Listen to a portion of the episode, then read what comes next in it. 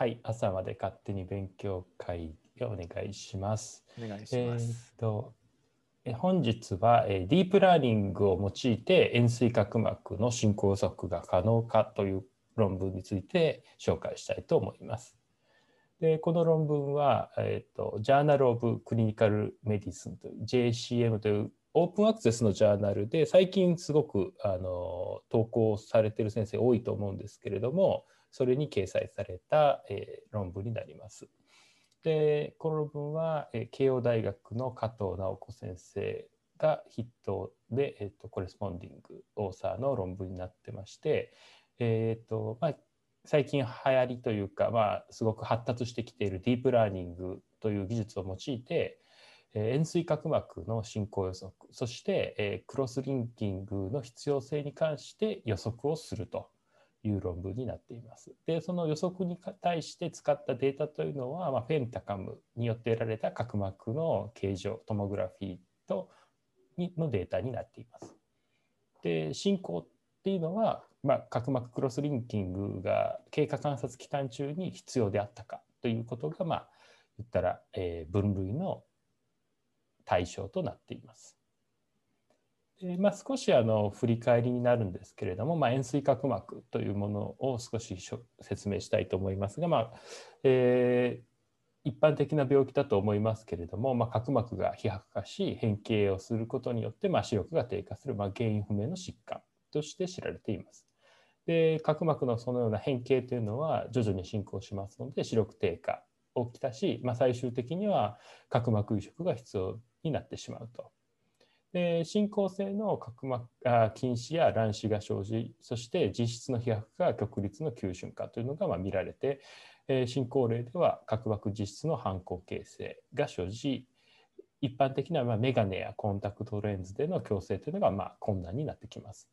また、えー、と飛躍化することでデスメ膜の断裂が生じて、まあ、急性の、え角膜急性水腫などが生じると急激な視力低下をきたしたりもします。で視機能の矯正という点では初期にはまあメガネで矯正できますけど中等症以上になるとハードコンタクトレンズが必要になりますしま進行例では移植などの外科的手術が必要になります。で近年はその進行予防ということで、え角膜内のリングや熱形成などの形状の矯正および今回紹介したいと思うコラーゲンクロスリンキングによる角膜変形の抑制を目的とした治療が欧米を中心に試みられているというのが現状です。でこの角膜クロスリンキングというものは、えー、と370ナノメーターの紫外線と光感受性物質であるリボフラビンを用いることで角膜実質コラーゲン繊維の過強、まあ、つまりクロスリンクを作り合成を高めて円錐角膜の進行を抑制するという治療方法になります。でまあ、以前はあの角膜上皮を剥いでこのリボフラビンの添加をしていたようなんですけど現在は上皮の上からでも、えー、と添加できるので、まあ、術後の痛みとかは減っているというふうに書いてあります。で、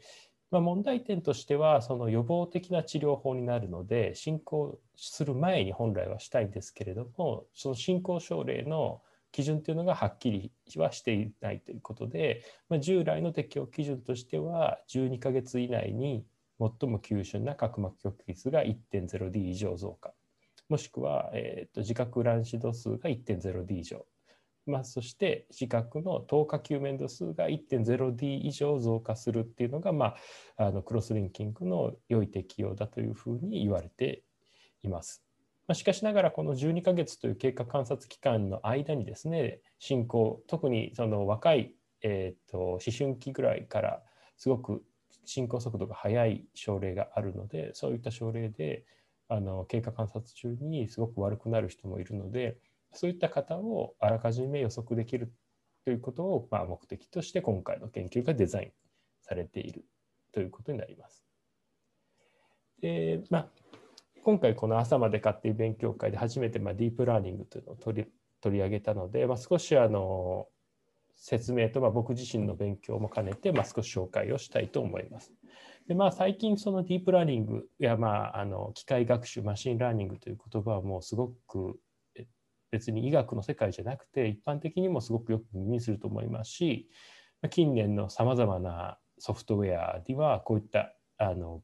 技術が部分的には取り入れられているかと思います。でまあ、この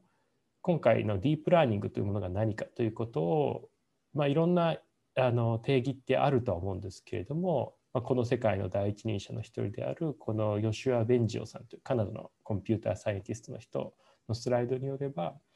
まあ、このディープラーニングというのは人工知能 artificial intelligence の一部になるこの machine learning 機械学習の一つとディープラーニングというふうには言えるだろうと。でまあ、ディープラーニングというのはこうディープというのは深い、まあ、多層であると多層の学習を経る、えーと、ものであるということが、まあ、定義として言えるかと思います。でもう一つあのその中でこうニューラルネットワークというのが、まあ、今回の、えっと、アルゴリズムでも使われている一つですけれども、まあ、この機械学習アルゴリズムの主要な手法となっており音声や画像の解析の手法として、まあ、すごく良いパフォーマンスを見せると。でこのニューラルネットワークというのは、まあ、あの人のニューロンのネットワークというのを、まあ、模した構造を持ち、まあ、そのニューロンっていうのは何かというと入力された情報に対して重みをつけて出力するということを一つ一つの、えー、ニューロンという言ったら、えー、人工的なニューロンはそういうような形で入力された情報に対して重みをつけて出力をするということを行って最終的な結果を導き出すというのが、まあ、このニューラルネットワークの基本的なデザインになります。でその重みをつける時のその重みのつけ方というのが、まあ、訓練、まあ、アルゴリズムの構築というものになっていると。で今回使用されているのはこのコンボリューショナルニューラルネットワーク CNN というので、まあ、これは現在、えーと、使われているニューラルネットワークでは、まあ、ほとんどがこの CNN じゃないかと思うんですけれども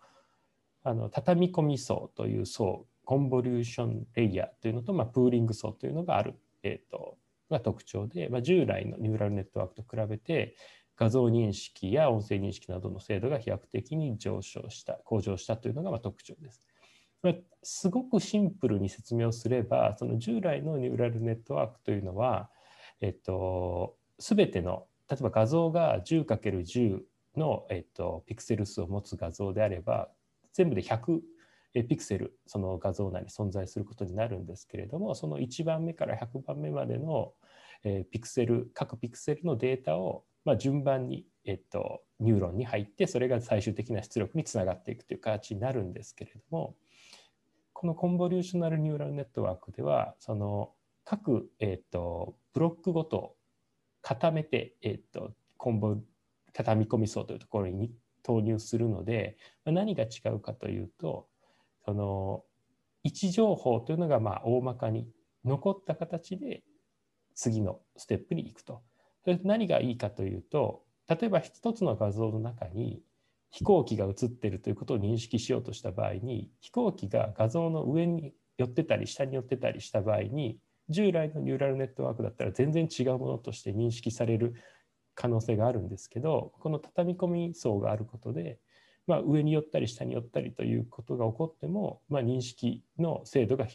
すごく上がると。まあ各ピクセル間の、えっと、周囲との相互関係というのがある程度維持されるというのが、まあ、特徴とされています。実際これによって画像認識のコンテストですごく良好な成績を得たことで、まあ、すごく一般的になったというのが、まあ、あるそうです。で、まあ、実際ですねこれ何をするものなのかということなんですけれども、まあ、一番シンプルなのはこの分類この写真を見た時に猫だよと、まあ、これが犬だったら犬ですよっていうのをまあ出力してくれると、まあ、この分類課題と。プラス、まあ、もうちょっと進歩させるとこれどこにある。この画像の中の猫どこですかって言ったらこう囲んでくれると。で、まあ、複数いたらこう猫猫ここに duck dog とかっていうふうに分類するっていうのがまあいわゆるよくある画像認識の世界ではやられてますしもう少し洗練されていくとこのようにその画像の内のそのオブジェクトをセグメンテーションしてくれると。でこういった使い方っていうのは結構その臨床的な研究のツールとして使いやすくて実際あの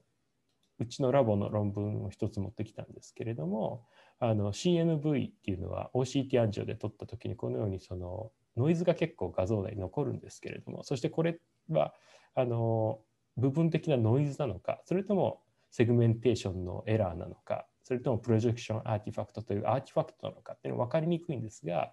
それらを、えーと、CNN のアルゴリズムを使うことで自動的にこう segmentation してくれてこうするとその人がいちいち線を引かなくていいんですね。でさらにそれらの中の血管成分だけ抽出するとかもしくはその画像のこのアルゴリズムが detect した CNV 以外はもう全部黒く抜いてしまうことでよりはっきり分かりやすくするっていうことが実際あのできます。なので、まあ、こういったのはあの臨床のツールとしてはすごく使い勝手のいいものかなというふうには思います。でちょっとあの 前置きが長くなってしまったんですが、まあ、だ今回の研究デザインというのはまあシンプルなものでその角膜トモグラフィーペンタカムを用いて得たその画像情報を用いて円錐角膜の進行を予測可能かと。でその進行というのは、えっと、経過観察中にクロスリンキングをしたか否かということなので、まあ、つまり分類課題、まあ、その画像が進行したというグループかしていないというグループかっていう2群に分けるという言ったら分類課題の問題というふうに考えることができるかと思います。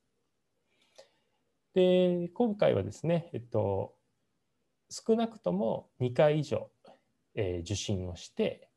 で半年あ6週間か6週間以上間が空いていた312人の円錐角膜と診断された人が、まあ、まずインクルージョンされてで、えっと、データがちゃんとなかったりだとかあとあのその他の被白化例えばまあレーシック号とかそういったものがある人は除外された結果274人が、えっと、適用だったと。でその274人のうち、まあ、従来のあの円錐角膜に対してクロスリンキングをするべきというあの適用基準に、えー、のっとって、まあ、クロスリンキングを行った90がんと行ってない184がんで、まあ、あの2群に分けれたと。なのでこの274人の初診時の画像からこれらが分類できるかというのが、まあ、今回の課題になります。でまあ、使ったのはまあこの画像なんですが、まあ、角膜の極率のマップ。で角膜の厚みのマップ。でそしてその両方を使ったもの。であとそれら全て年齢という要素はあの付加しているというふうに書いています。でこれはなぜかというとやはりあの年齢というのは、えーと、円錐角膜の進行の度合いとすごく強い相関があるので、まあ、これらという情報っていうのは今回あの大事であるということで一緒に入れているということです。で、まあ、ちょっとこれあのメソッドの中を少し紐解いてみたんですけれども、まあ、いくつかそのディープラーニングでのやり方について、まあ、今回、え、記載があって、まあ、一つはこの K フォールドクロスバリデーションメソッドっていうあのやり方なんですけどこれは何かというとあのデータのセット、まあ、先ほどあの274巻えーと、今回使ったというふうにあったと思うんですけどそれらをあの5グループに分けるんですね。で分けてえっと一つはえっとえっと一つはテストで4つをトレインそのえっと全ての群でトレーニングしてそれで同じ群でテストをするとその言ったら予測をするモデルも含んだことになってしまうのできちんとした、えーと、それが予測ができるかどうかっていうのを確認ということができないので、まあ、それらを5つに分けて訓練群とテスト群っていうのをそれぞれ5つして5回して、まあ、それをその検証するというような、まあ、やり方っていうのをまあ入れているということです。まあ、これはすごく一般的なあの手法の一つ。N を増やすためっていう感じ？解析のそういうものがえっ、ー、となんていうかそのあるやんがよくあるやん画像を反例えば画像を変えて画像を反転させて、はい、とかあるやんか、はいはい、そういうのとは違うっていうこれは多分そうではなくてその訓練データと検証データを分けるためだと思いますね。はい、これ例えばなんで5にしたんかなとかね。あこれはなんかあの今回5っていうことですけど5が多いみたいですね。その5でやると。それはもしかしたらトータルの M に対するあの各軍の割り当て数とかあるのかもしれないですけどちょっとそこは、あの僕自身は知らないですね。あそうだね。なんで5なんかなとか思ってね。確かにそうですね。うん、なんでだろうかっていう、それによってだって、まあ、多い方がいいやんか。そうですね。まあでも N 数がないとそう一個一個がグループはちっちゃくなっちゃうからだよね。だから。まあおそらく最初 N グループかもしれないね。そうかもしれんね。うん、でも5っていう数は結構あの他の文献でもあったので、うん、もしかしたら5ぐらいがまあよくて、まあ、各 N がこれぐらいとかっていうのはあるのかもしれないですね。うん、であとあの今回ペンタカムのデータなんですけど、まあ、そのデータ自体を直接入れてるわけじゃなくてその今回、えー、このフィギュアさんがその今回のアルゴリズムの、まあ、アーキテクチャになるんですけど、まあ、一つはこう年齢というパラメーターが含まれててでもう一つがその画像データですよね。で画像データはこの VGG16 っていうこれはそのすでに訓練されたあのニューラルネットワークでであの1000種類の画像、まあ、これってあの全然眼科関係なくて飛行機とか車とかそういうその画像の分類なんですけど、うん、それらを使うことでその特徴量その画像の特徴を抽出するあのツールとして使うことができると。うん、だから画像は自分たちが持ってきたもんだけど、まあ、それを一旦このニューラルネットワークに入れてそれをそのチューニングするようなあの全部自分で作るよりも、まあ、あのニューラルネットワークの重みのあの少しのデータでも再調整して高い精度を出すことができるあのなんていうんですかねツールとして使えるというかという形で、まあ、得た画像データを一旦それに入れてそこから出てきたもので言ったら今回のアルゴリズムを鍛えたというふうな使い方をしていると。まあ、これも結構やられるみたいですけど、まあ、これをした方があの使う画像のに対していい結果が出るとそのいい判定結果を出すことができるみたいです。これはどれも同じあれなんかな？使うの例えばそのデフォルトでこれを使いましょうって1000種類のやつっていうのはね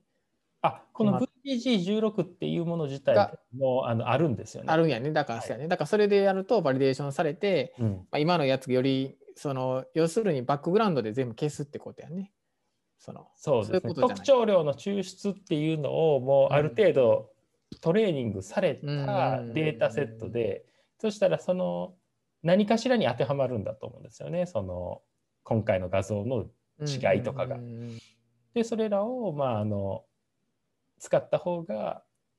多分これはものすごい ImageNet なんで膨大なデータセットを使ってると思うんですけどその敏感言ったら、うんまあ、ちょっとこれ全然イメージなんでちゃんとしたこと分かんないんですけど、まあ、あの子供が見るか大人が見るかみたいなもんだと思うんですよね。すでにある程度知識があった人が見た方が違いを、うん、あこことここが違うなみたいなの分かりやすいんじゃないかなと。うん多分今回もデータ数がそんなに多くないのであの170とかなんで、うん、あ270か。なんで、まあ、こういったことが必要なのかなというふうには思いますね。えー、ででこれがまああのリザルトの一つ目なんですけど今回その進行例と、まあ、進行しなかった、まあ、つまりこれは手術をしたかしてないかなんですけどそれを見るとやっぱりこう進行して手術をしたとクロスリンキングをしたという人は優に若いという結果になっています。やはりこう若い人の方がこう適用というふうに判断されているというのが多いと。でこれちょっと結果には書かれていなくてあのどうなんか分かんないんですけどこう経過観察っていうのは今回後ろ向きの検討になデータが後ろ向きのデータなのでこう初診時と最終の間っていうのは平均では2.6年というふうになってるんですけど、まあ、最小が6週間なので、まあ、ここもおそらくここ差あるんだろうなとその、うん、進行してないって人はずっと見られてるんじゃないかなって、うん、分かんないですけど、うんね、見て手術したって人とかもいるんかそこもすごくやるところかなとは思ったんですが、まあちょっとデータは示されてはいなかったです。で、まあ、今回の結果、まあ、これはあの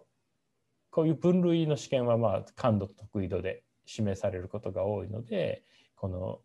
area under the curve の AUC で、えっと、示されてますけど、まあ、この axial map pachymetry map そして両方を使ったもので言ったら、まあ、0.78から0.81ということなので、まあ、 moderate な、えっと、 accuracy が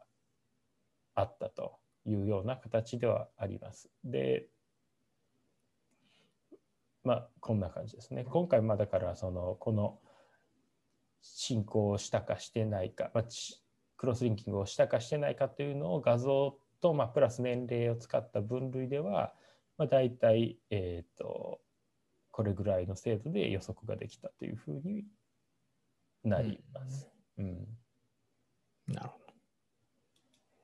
でまああのということで、まあ、結果まとめると、まあ、曲率マップや角膜の厚みを用いた円錐角膜進行予測っていうのは、まあ、 moderate の accuracy であったと。なので、まあ、あの初診時にまあこのアルゴリズムを使って、まあ、そのどれぐらいの経過観察中の話なのかがちょっと今回わからないのでその進行例というのも例えば2年とかだったらあなたもやはり手術が2年後ぐらいにはいるかもしれませんよとかっていうことが言えるのかもしれないと。うん、ただやはりこう今回のリミテーションとしてはその年齢っていうのを入れているのでその今回のアルゴリズム自体にも。で、うん、年齢は強い相関があるっていうのはまああのいいんですけどその例えば年齢だけで見たそのディープラーニングと別の AUC 年齢だけで分類したどれぐらいの精度が精度というかどれぐらいのあのカットオフができるのかとか何歳だったらどうかとかっていうのも、あの比較があった方が今回じゃあ画像を足した意味っていうのが分かるかなというふうには思ったりとか、うん、まああとその燃料を含まない画像だけっていうのはどうなのかとかもちょっと今回の性能を見る意味ではちょっと知りたいところかなとは思いました。なるほどね。でもやはりその観察期間のばらつきとその分類っていうのがクロスリンキングを行ったかどうかなので、まあ、やはりこう術者とかの選択バイアスっていうのは可能性っていうのがあると思いますし、まあ、そもそもまあ僕の中でちょっと疑問なのはこうコンボリューショナルネットワークっていうのはまあ分類するのはまあ得意なんですけどその分類をこの回帰分析的に予測として使うっていうのはあんまりあんまり知らないですよね。まあそのやってるのはあると思うんですけど今現在されてる多くの論文っていうのはやはりそのどっちかっていうと横断研究的なものでその今まで専門家は見て分かったけど数値的に表しにくかった例えばただの眼底写真だとかを使ってよりこう深いところまで予測したりとかっていうのが結構現状の主流な使い方かなと思うので、うん、なんか今回はちょっとこうちょっとこうジャンプしすぎたんちゃうかなっていうような感じでその分類はしてますけど、結局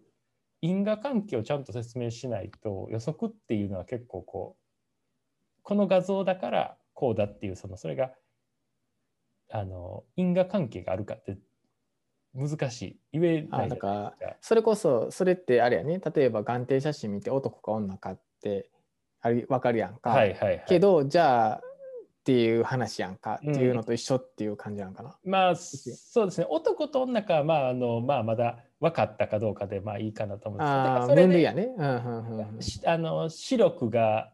良くなるとか良くならないとかっていうデータを出した場合に。まあ、でで出ましたってなっても、うん、じゃあなんでなんていう話になるってことだよね。特にこれの場合その手術をするかどうかっていうことをそれで言った場合にえじゃあなんで言えるんかっていうのはやっぱりその新種なのでとかっていう話かなという。そういう意味で2つのやっぱ課題があるかなと思ってそのクロスリンキングっていうのは予防的な治療なので、結構やっぱりその以前その遺伝子導入の話の時に話だったと思うんですけど、やっぱり症状が発現する前にやっちゃうっていう治療って結構やっぱチャレンジじゃないですか。必要ない人にやる可能性ってある。っていうの、まあ、予防接種とかと一緒だと思うんですけど、やっぱりどこまでそれをやるかっていうのと、やっぱりそういう時にこのあのコンボリューションニューラルネットワークっていうアルゴリズムを使って、うん、の予測させるっていうのは言ったら正しいスタイル。まあこれは言ったらだからあの言ったらあの非線形の回帰分析だと思うので、そのやってること自体はまあよくやるやり方だと思いますけど、ただその中身が見えないっていうのが問題になってくるんでなるほど、ね、あのあなた出ましたじゃあやりましょうって言えるのかなっていうちょっとどうなのかなとは思います。これでもまあ今俺がそれ今聞いて思ったのは、はい、えっ、ー、と多分ねいくつかステップはあると思うよねこういうのも。多分その論文のまああのまあ、加藤先生も含めて多分そうやって考えてると思うねんけど、うんうん、えっと、こういうのも例えば自分が出す側としたらねいきなり全部出せへんやんか。出せへんっていうか分からへんからね、うん、で論文になってエビデンスを積み重ねていかないと出せへんもんってあったりするやんか、うん、やし最初からそれを逆にしすぎると N が少なかった。なんかで逆にうまく示せへんこともあるので、うん、多分第一本目では例えばこうやって出してて次はもうちょっとサブ解析でさらにその踏み入ったところで出して、実際俺もそうやって論文を出したこともあんねんけどいきなりはこう難しいから例えば最初は俺の場合は最初はねそれはコンセプトをちょっと出してねコンセプト売りで出して、だからそれは N が少ないからそうしようと思ってそうして、はい、逆にコンセプト重視でも出出したんや。タイトルもそういうコンセプトみたいなタイトルにして、あえて。で最初からだからこういう AUC とか出さへんかってそれは。一応最初にちょっとだけ出してんけど AUC を出しちゃうと絶対じゃあ臨床的なは感度は得意度はって話になっちゃって、うん、でそうなると N 数少ないからダメだよねみたいな話になるから、うん、それは避けるためにこれはそうじゃないんだよってコンセプトこのコンセプトを言いたいんだよみたいな話で出したことがあってね。うん、なるほどなるほど。でこういうのも多分いろいろある中での例えばこういうのって連作ってあるやんか、はい、まあ、さっきの話もそうかもしれんけど、えーと、多分連作論文って多分あると思うね。うん。いきなり全部はどうせ示せへん。自分分かってんねん、はい、論文書いてる自分分かってたりするね、うん、その中であえて今回は例えばこういう形で出しました、うん、とりあえず AI と例えば円錐っていう形で出しました、うん、でその次は多分さっき先生言ったようなことを多分考えてて、実はそういうサブ解析もまあ残してるけどそれをこの1個の論文に全部入れちゃうと、まあ、それこそごちゃごちゃになったりとかするやんか。だからとりあえず今回はとりあえずざっくりとしたこの N 数でこれぐらいでやりましたっていう考えもあるかもしれない。なるほど、なるほど。だから、それはね、えっ、ー、と、うん、一個だけ読むといろいろあって、そういうのも実はあったりするよね。連作論文とか、その人の歴史を見ると結構面白かったりするかもしれない。その確かに。うん、そういうのはなんかあるな。でもまあ先生言った視点はすごく大事で、まああのブラックボックスになってしまったら結局じゃあ何のためにしてるの？って時にやっぱそういうのをほんまに見つけたいからやんか、で実際予測が分かるといいよね、うん、っていうところやからそこには多分もっと間を詰めることっていうのは確かにいろいろすることはいっぱいありそうやね。そうですね。うん、まあやっぱりそのこの仕組みというコンボリューショナルニューラルネットワーク自体のその特性っていうのから考えるとその、まあ、例えばこう写真前眼部の写真でどれぐらい円錐が予測できるかとかっていうのとかは、まあ、誰かもしかしたらしてるのかもしれない知らないですけど、うん、あのそういうのはすごくその面白いのかなとかなんかそのでもそれがまさに TMS なんじゃん。あ T じゃないの？T って TMS じゃなくて？えあいやうん、TMS だって TMS 取ったら遠赤どうかって予測できるやんか、はい、できますねできあるかないかっていう感じやんか、うんうん、であれは予測じゃないやん。別に赤があるそうです。っていう話じゃないやんか。別にそれあるかないかだけだし、でそれがあるからって言って白くをしてるかどうかはまた別の話よね。うん、とかやから。それよりももっとプリミティブなその写真。だからスリットの画像とか。だからその今のトレンドで言うとその機械で分かるのじゃないそういうことやね。やらしたそれをそれを全画ム写真だけでできるようにしたのかなとかはあのこの課題として向いてる気がちょっとしたり。例えば、だからいわゆるディフューザー写真でスリットと同じ所見を取れるかとかね。あだって確かに。やっぱりディフューザーでも分かる人から見たらねディフューザー見てもなんか尖ってそうな分かるやんとか例えば、うんうんでもっと AI とかやったら細かい変化まで気づけるかもしれんやんか。ね、例えば俺だって学生の時ねはっきり言って眼科のあのスリット写真意味分からへんかったもん。見たことなかったからその立体的な眼底写真とか。だ消費者とか網膜もあんなふうに立体になってって思わへんやん。当然だって二次元でしか見たことないやん。確かに。オペとかでもそんなん見たことないし、うん。で学生の時なんてもちろんそのスーパーフィールドとか使えへんから初めて見た時めっちゃ感動したもん。えほんまに球球っていうかあ立体でこんな深さがあんねやっていうのにすごく感動した覚えがあんねんけど当然二次元やるし意味が分からへんかって、うん。今年とかでもなんか全然分からへんよな眼科って思いながら眼科になったけど。いやそうですよね。それぐらい分からへんかかって、あのスリット意味分からへん。多分な学生さんとか見ても多分あのだから俺絶対学生さんとか来たら絶対スリット覗かせるようにすんねん。だってえこんな深いんやって思わへん？だってどんだけあの動画で見せられてもそのいわゆるビデオの動画見ても分からへん二次元やと、手術とか見たら深いやんか、うんえこの深さってすごいよねって思ったから。あれを AI とかでも多分スリットなくてもね分かるんちゃうんかな、うん。俺らはだってもう分かってるから2次元見ても3次元で多分頭で変換してると思う、うんうんうんうん。そうですね。だから何も違和感ないやんか。2次元3次元を知ってるから、はい。2次元で見ても多分考えてるからやから。でも AI やったら3次元見たことなくても2次元でうん。分かるやろうね。分かるかもしれんね。だからそのスリットのビデオとか画像とかをその学習させたら、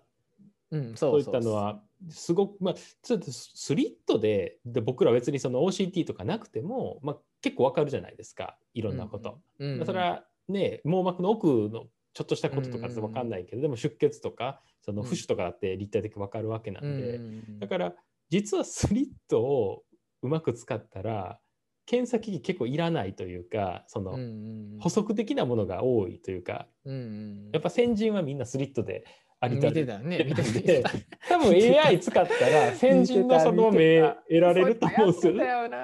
そんなんあったあった。だってフッシュとかもこうスリットで見てとかあったよね。切ってとかいう夢ですよね。でやってたやってた。確かに。なのでそう今う。ん研修とか絶対しないやろね、オプトスでっつって。周辺すら見ないっていう。そういや周辺どこまで見えてるかとかも実はオラとか違知らうんと思う。のじゃんあでも今でも少子体でオラとか分かってるやんあ手術でオラがどういう感じかって分かってるやああんそうですね。だって昔やったらオラとか言われても見えてへんかったら分からへんやんうんうんなんやねんみたいな。あ、これ周辺やと思ったら全然周辺じゃなかったっていう。ボルテックスベイぐらいのところやったっていう。あるかもしれんやろ？うん。周辺打っときましたとか言ってね。ね、全然周辺ちゃうし、それ中間部やしっていう。いや、ほんまにそうかもしれんよ。うん。いやだから結構そういうのはあの意味あると思いますけどでもね多分めっちゃむずいと思ってるんですよねそれだってうん。機種によっても画像全然違うしそれって本当その自動運転とかの話と一緒で、うんやっぱりリアルワールドデータすぎてそのうんデータのばらつきがその違いすぎるんで確かにねだ。から学習させようと思ったらもう本当世界中の眼科医のなんかスリットに同じカメラつけてうん同じネットワークで学習させたらできると思いますけどなるほどね。めっちゃきついと思いますね。なるほどね。まあ、もしかしたら誰かやってるかもしれないですけどね、本当。そうだね。うん。いえいえ、ありがとうございます。ありがとうございました。